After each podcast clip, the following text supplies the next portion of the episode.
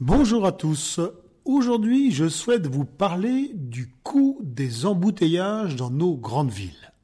Car si la circulation des voitures représente un coût tout autant économique mais aussi écologique, les embouteillages dans lesquels ces mêmes voitures restent coincées coûtent aussi très cher. C'est l'entreprise TomTom, développeur bien connu des systèmes de navigation, qui vient de publier son rapport annuel sur la circulation automobile en ville. Chaque année, il analyse la circulation dans trois cent quatre-vingt-sept grandes villes dans le monde entier. Sans surprise, il résulte de cette dernière étude un classement catastrophique de la ville de Paris, mais aussi de Bordeaux, Lyon et de notre bonne ville de Nantes. Ce sujet n'est pas à prendre à la légère, car les embouteillages génèrent pour ceux qui les subissent de véritables inégalités qui pèsent sur leur budget, sur leur temps disponible, mais aussi sur leur santé. Paris apparaît comme la seconde ville au monde où, je cite, « les émissions de C O deux résultant des embouteillages sont les plus élevées et aussi la deuxième ville au monde où les coûts des embouteillages sont les plus élevés pour les automobilistes ».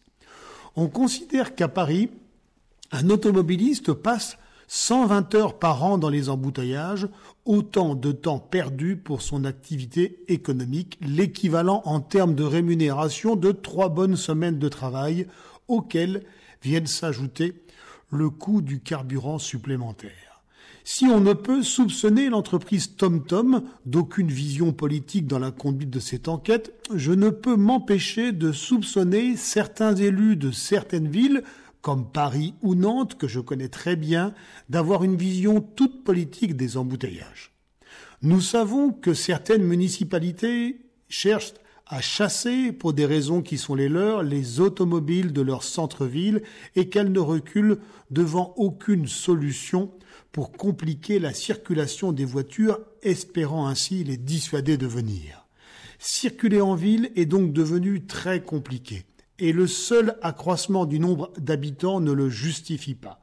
C'est bien les restrictions et les complications volontairement imposées aux automobilistes qui entravent la fluidité et provoquent des embouteillages. Ce sont bien des embouteillages à vision politique, avec une pollution toute politique.